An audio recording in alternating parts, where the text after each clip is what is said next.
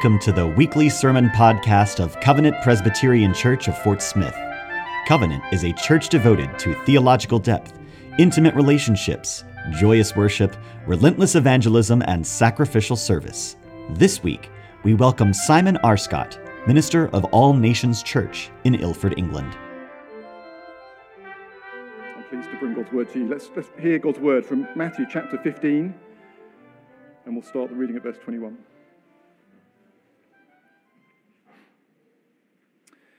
Let's hear God's word.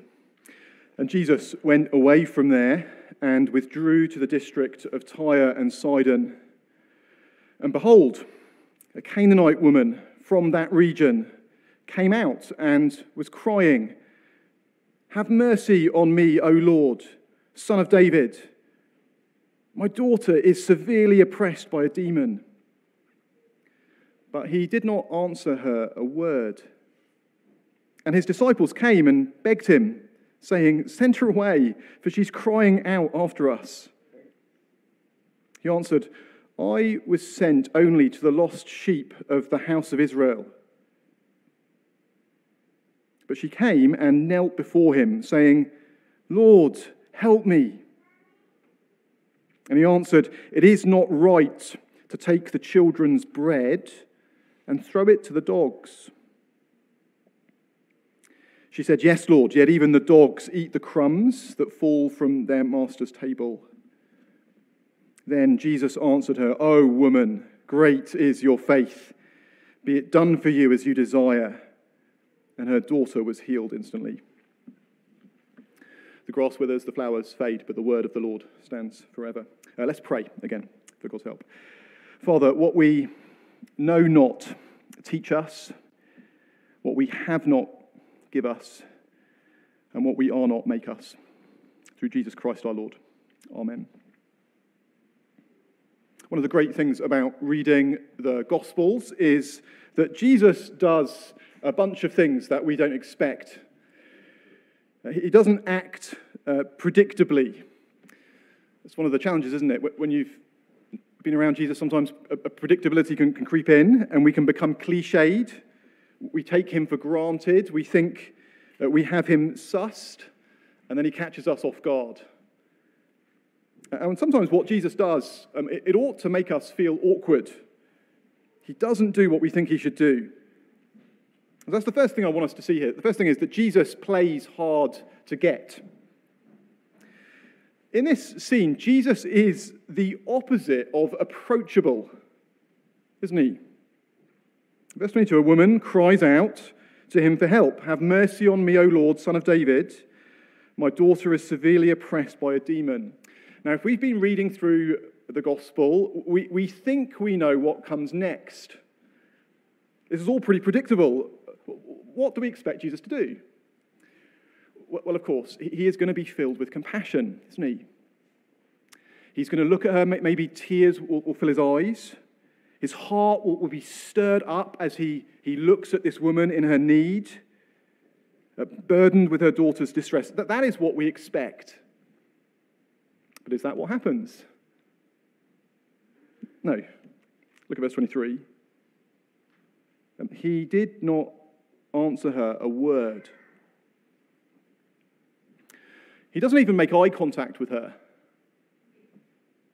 He doesn't even acknowledge her. Can, can you just imagine now what that felt like? Jesus completely ignores her. He did not answer her a word. Jesus blanks this needy and distressed woman. I don't know what you're like at replying to, to WhatsApp messages or, or text messages. I, I'm pretty bad, but, but, but I think we all kind of consider it a bit rude, don't we? If, if someone asks you a direct question or a direct text, if you don't reply at all, it's a bit rude. It's not good manners if you don't even acknowledge someone's approach. And yet Jesus reacts with a stony silence to this woman. But then, to make matters worse, um, the disciples, they, they try and shoo her away, don't they, in verse 23. Can you see that? It says, His disciples came and they begged him, saying, Send her away, for she is crying out after us. The, the, the disciples, they, they could have tried to help, couldn't they? Um, they, they, could have asked Jesus on her behalf. They, they could have said, Lord, have mercy on her daughter.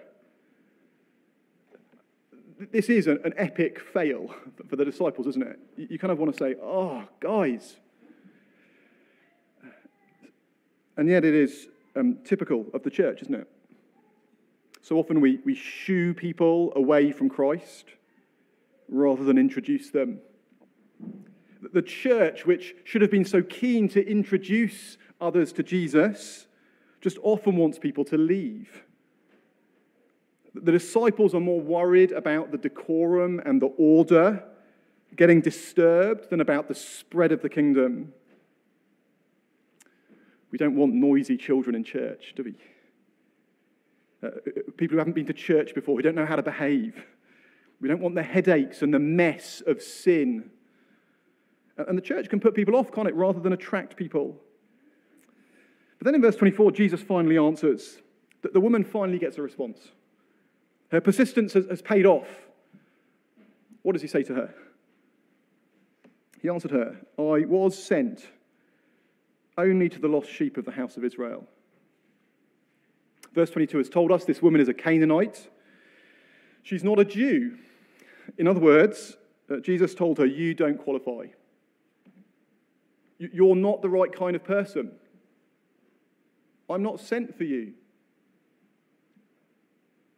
So, so isn't your jaw just dropping at this point? At Jesus' answer, it, it is like he slams the door hard in this woman's face.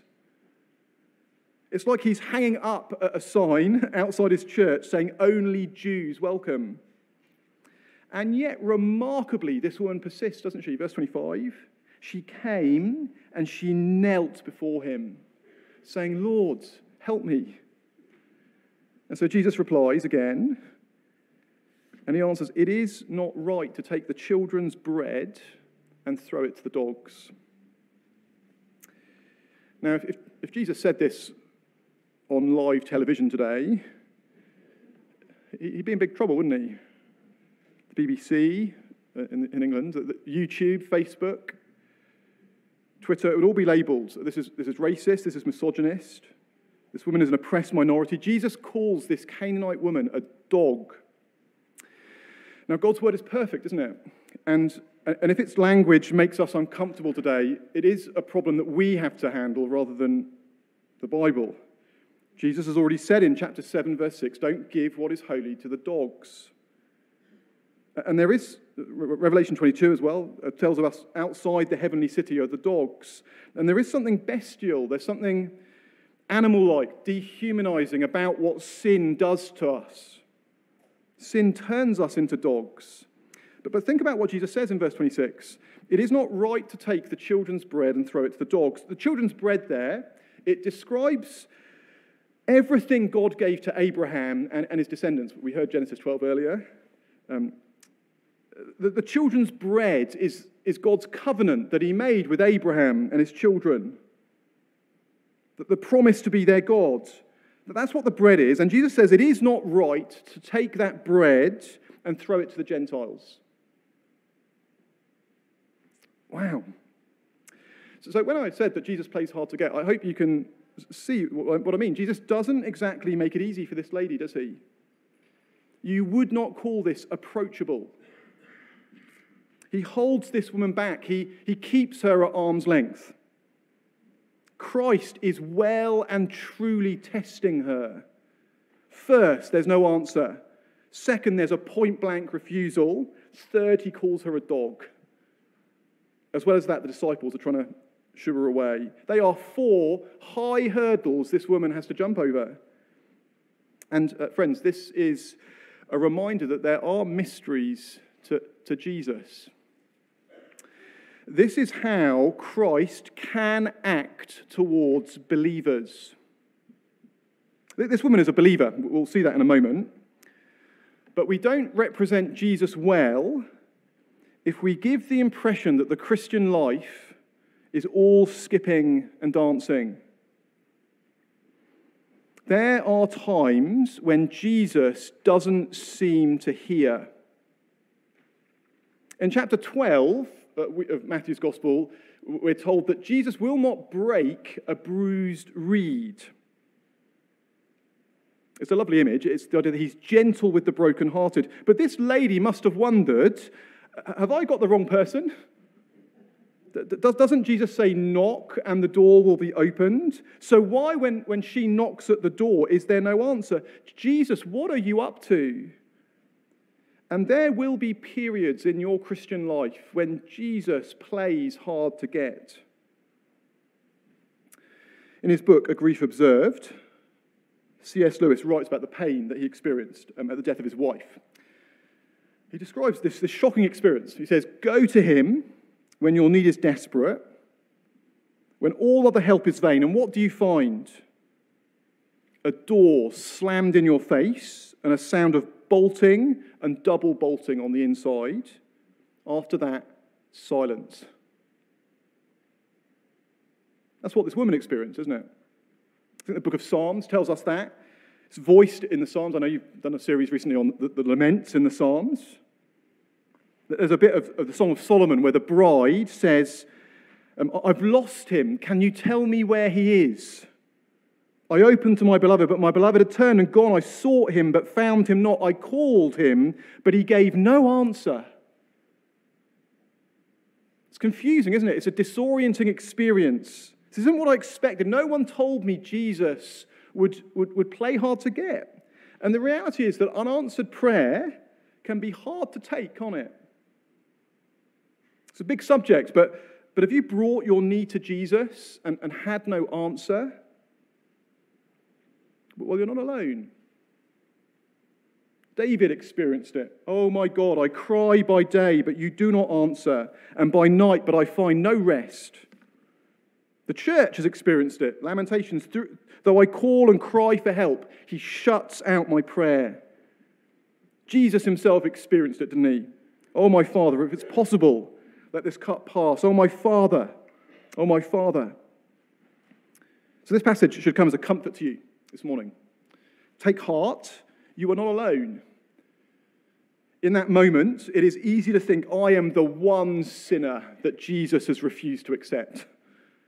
I'm the one sinner who Jesus is rejecting. But you're not alone. Jesus has wise purposes in playing hard to get.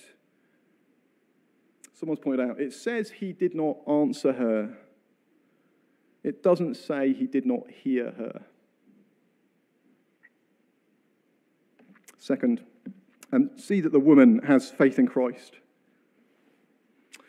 It's called great in verse 28, isn't it? Verse 28 is like a, an award ceremony in which Jesus gives this woman a, a medal for her faith. Oh, woman, great is your faith. Uh, back in chapter 14 on the, the Sea of Galilee, Jesus has rebuked his disciples for, for being little in faith. Oh, you have little faith. But this woman's faith isn't little, it is large. It is great. Many of us, we would have fallen at the first hurdle, wouldn't we? We might have had a go at the second hurdle, but at the third, the fourth hurdle, we'd, we'd have given up. But this woman has jumped over four high hurdles to get to Jesus and is still trusting him, still asking him. And so it's like Jesus writes this woman a blank check, isn't it, in verse 28? He says, um, This lovely promise, be it done for you as you desire. He writes her a blank check. Whatever you desire, it's yours. It wouldn't be safe for Christ to, write a blank check for, for, some of us, would it? We, we have little faith, we, we'd misuse it. We'd immediately spend it selfishly on the wrong stuff. But this woman's faith it is remarkable. So let me um, look at it with me. Uh, look at it with me. Uh, what marks her faith? Uh, firstly, it's based on Bible knowledge. This woman is a Canaanite, which means she wasn't taught the law of Moses growing up. She didn't go to Sunday school. Uh, but look at the title that she uses for Jesus in verse 22. Have mercy on me, O Lord, son of David. Isn't that interesting? This title, the Son of David, it's used in chapter 1, verse 1 of the book to introduce Jesus to us. a biblical title, and so she clearly knows a bit of Bible. She, she's heard promises of a Messiah coming from David who will come to the rescue. And so her faith, it is not just based on her feelings, it's not just a hunch. Her faith is feeding on the Bible and the Bible's storyline. All too often, Christians confuse faith with whatever it is they want. They can confuse faith with just the power of positive thinking. It's confused with, with optimism. Uh, the English soccer team will have uh, call in sports psychologists into the dressing room before big matches to try and get uh, the, the, the, players in the right kind of zone, the right mindset.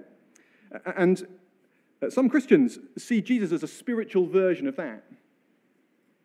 In their minds, Jesus is about giving blank checks and, and success, making life open up as, as you want. But, but no, God's word and his law are the tracks that, that guide our faith. So that we, we start to want the things that God wants, not the other way around. If you do not know your Bible, you will not have faith. Second, her faith is totally submissive to Jesus, isn't it? Notice, each of the three times she speaks, she says, Lord. Verse 22, have mercy on me, O Lord. Verse 25, she kneels before him, a, a dramatic, visible expression of, of humility, and she says, Lord, help me. In verse 27, she says, Yes, Lord. She knows this is not a meeting of equals. I think this is a title that is vanishing from our thinking about Jesus. Jesus is Lord. He is in charge. I wonder if you believe that. For a large number of professing Christians, it would be more accurate to say Jesus is retailer. Jesus is dealer. He's there to give us stuff. He's a good supplier. But, but if he doesn't come up with the goods, we might think twice about using him. Or Jesus, the, the entertainer, who occupies our attention and generates feel good feelings on a Sunday morning. This woman can see no, Jesus is Lord. And this means he is always, always right. A Lord has laws, doesn't he? A ruler has rules. She receives them. Notice how she isn't argumentative, is she? A lot of people I know would have stormed off in verse 26. How could he be so rude? How dare he? It's how the Pharisees reacted to him in the previous section. The Pharisees have been offended. As Jesus has said, the human heart is like a sewer. But not this woman. She doesn't argue with Jesus for calling her a dog. She embraces her identity as a dog, doesn't she? What does she say, verse 27? Yes, Lord. It's a beautiful response. You're a dog. Yes, Lord. Yes, Lord. Spurgeon says she heard her sin bark in her so often that when Jesus called her a dog, she knew it was the right name. She doesn't deny or belittle her sinfulness. This is a, a submissive, humble faith in Christ. And we see this quality time and time again in Matthew's gospel that the Gentile centurion in chapter 8, um, an important man said, Lord, I am not worthy for you to come under my roof. The prodigal son says, I am not worthy to be called your son. The Apostle Paul calls himself less than the least of all the saints. Faith does not have a sense of entitlement. It doesn't think you owe me. She doesn't feel sorry for herself, does she? That this isn't a woman fighting for her rights. It is a woman fighting for grace. A woman convinced that Jesus the Lord is her only hope. And this sense of, of unworthiness is important, isn't it? Even in heaven, we're told, the saints will throw their crowns on the floor. And I don't want to talk down um, your sanctification this morning, but you know, were it not for your justification, your sanctification would condemn you.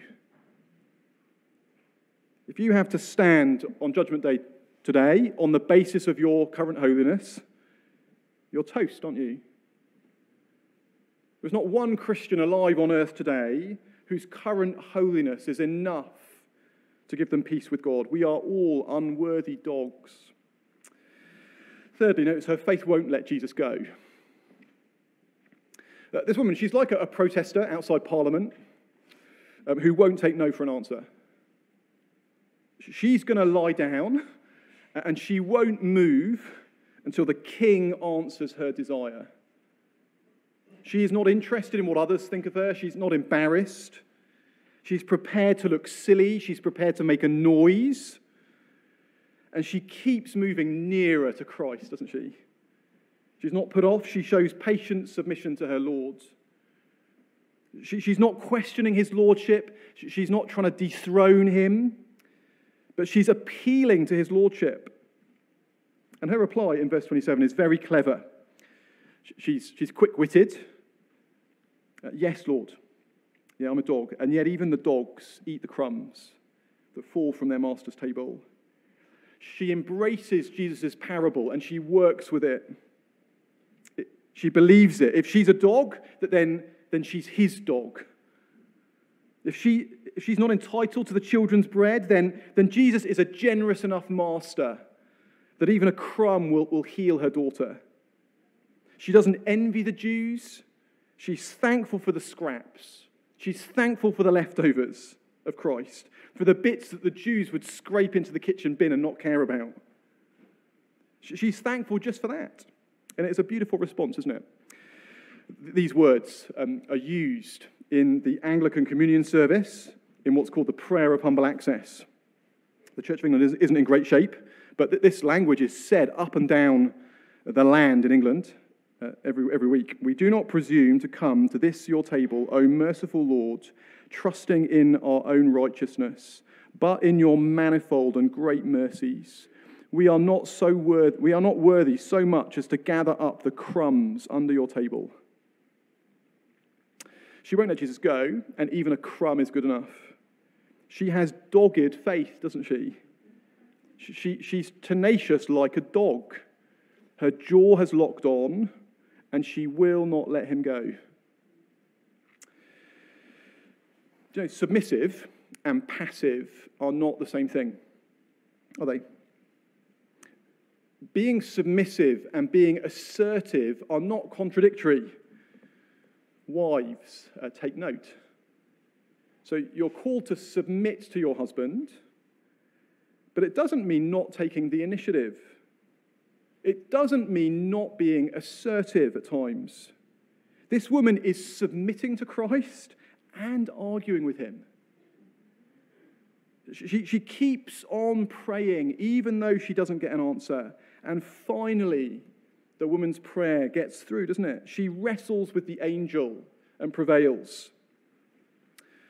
Pastorally, I think this ought to really encourage parents Mums, keep praying to Jesus for your children. She's in the devil's grip, but she's still my daughter. And many mums, aren't they, are busy wanting to get their children with all kinds of aspirations for their children, uh, for their careers to get made, for their life to work out, not thinking about their souls. There are plenty of determined mothers, plenty of sharp elbowed mothers who, who are, have, have goals for their children, Many mums think their children are angels, but they're in Satan's grip, and they need the Son of God to rescue them. Great faith is based on the Bible, is totally submissive to Jesus, and won't let him go. Thirdly, see how Christ will free the nations from Satan's bondage. This scene is a little appetizer it's the starter to get our mouths watering for what's to come. These breadcrumbs of grace are actually the sign of a coming feast. This passage is pregnant with grace, it is bursting with it. So, this woman is described by her nation, isn't she? Her nationality matters. Look what's on her passport. It's stamped Canaanite. Who were the Canaanites? If you know your Bibles, they're the, the people who were driven out of the promised land. That they were the enemies. It's like the word Arab for, for the Jews today. This is an unlikely candidate to become a Christian. God has specifically chosen the children of Israel, the children of Abraham, sorry, the children of Israel. And yet, Matthew's already introduced us to a Canaanite woman in his gospel back in chapter 1. Uh, Rahab, the prostitute, um, was a Canaanite. Rahab is one of only three women who, who Matthew singles out in the, the, the, the birth story of Jesus. Uh, Rahab the Canaanite is flagged up and if you know her story, Rahab is a woman who turns from her idols to the God of Israel and saves, is saved, um, her and her household. So that's already an encouraging sign, it's a clue. But then notice how Jesus has deliberately gone to Gentile territory in verse 21. We're told Jesus went away and withdrew to the district of Tyre and Sidon. That is foreign territory up in the northwest. This is pagan land that he's gone to as the Pharisees reject him in, in verses 1 to 20, their rejection means life for this Canaanite woman. Notice how her daughter is described in verse 22. She is severely oppressed by a demon. In other words, the devil is having a good time uh, with this daughter, enjoying doing the, his worst to this, this, this daughter. There's a sense in which she's a symbol of the devil's grip on the nations, his grip on the Gentiles. The devil has got the whole world under his grip, except for the Jews, the, the, the household of Abraham. And the miracle itself is the casting out of a demon from a Canaanite girl. And it's like an advertisement. This miracle is a picture of what Christ has come to do. He has come to gather the nations and free them from Satan's captivity. And the plan is not for a few breadcrumbs to fall from the table to the Gentiles. The plan is for the doors to be blown wide open. And it's exactly what happens, isn't it? So, yes, during Jesus' earthly ministry, he confined his activity to the Jews. He focused on the lost sheep of the house of Israel. And yes, for long centuries, God confined his grace to the Jews. But after Jesus' death and resurrection, he sends his disciples out go and make disciples of all nations. And that is how Matthew's gospel will end go and make disciples of all nations. I wonder if you feel like an outsider at church this morning. Maybe you feel like a black sheep um, of the family. There's nothing here for me, not even breadcrumbs. Maybe you feel shut out, excluded, like you will never fit in. Let's be really clear there are not certain ethnicities that Jesus isn't interested in. There aren't certain countries or religious backgrounds that he doesn't bother with.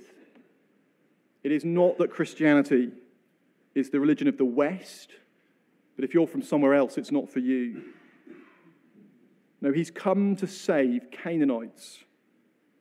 His grace reaches to every nation, every background, however far you may feel from, from entrance into his, his people the vision of the United Nations, in which all peoples of the earth are unified, um, it is noble, isn't it? And yet, without Christ, it is a hopeless vision.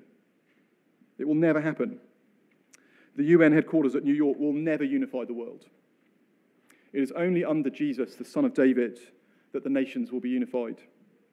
And this whole scene in which Jesus tests this Canaanite woman's faith and puts this obstacle course in front of her is in order to show, showcase his grace. Jesus isn't offering you some crumbs to nibble this morning.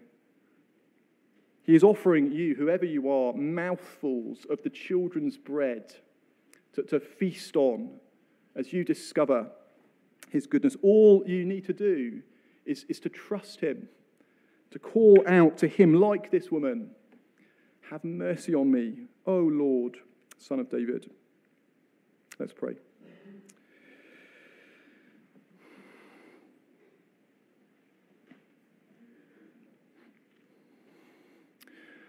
Our loving Heavenly Father, we give you infinite praise for Jesus the Lord, the Son of David. We confess ourselves to be dogs, unworthy even of the crumbs, and yet we give you hearty thanks that you fill our mouths not just with crumbs, but with mouthfuls and mouthfuls of your generous grace. Help us in the, the, the darkness and confusion at times in the life of faith to keep clinging to our Lord Jesus, in whose name we pray. Amen. Thank you for listening to this week's sermon. We hope you have grown in your knowledge of and love for God. Covenant Presbyterian is a PCA church that meets for worship on Sunday mornings at 10:30 a.m. Our address is 120 North 9th Street in historic downtown Fort Smith, Arkansas. For more information about Covenant, visit our website at www.cpcfs.org.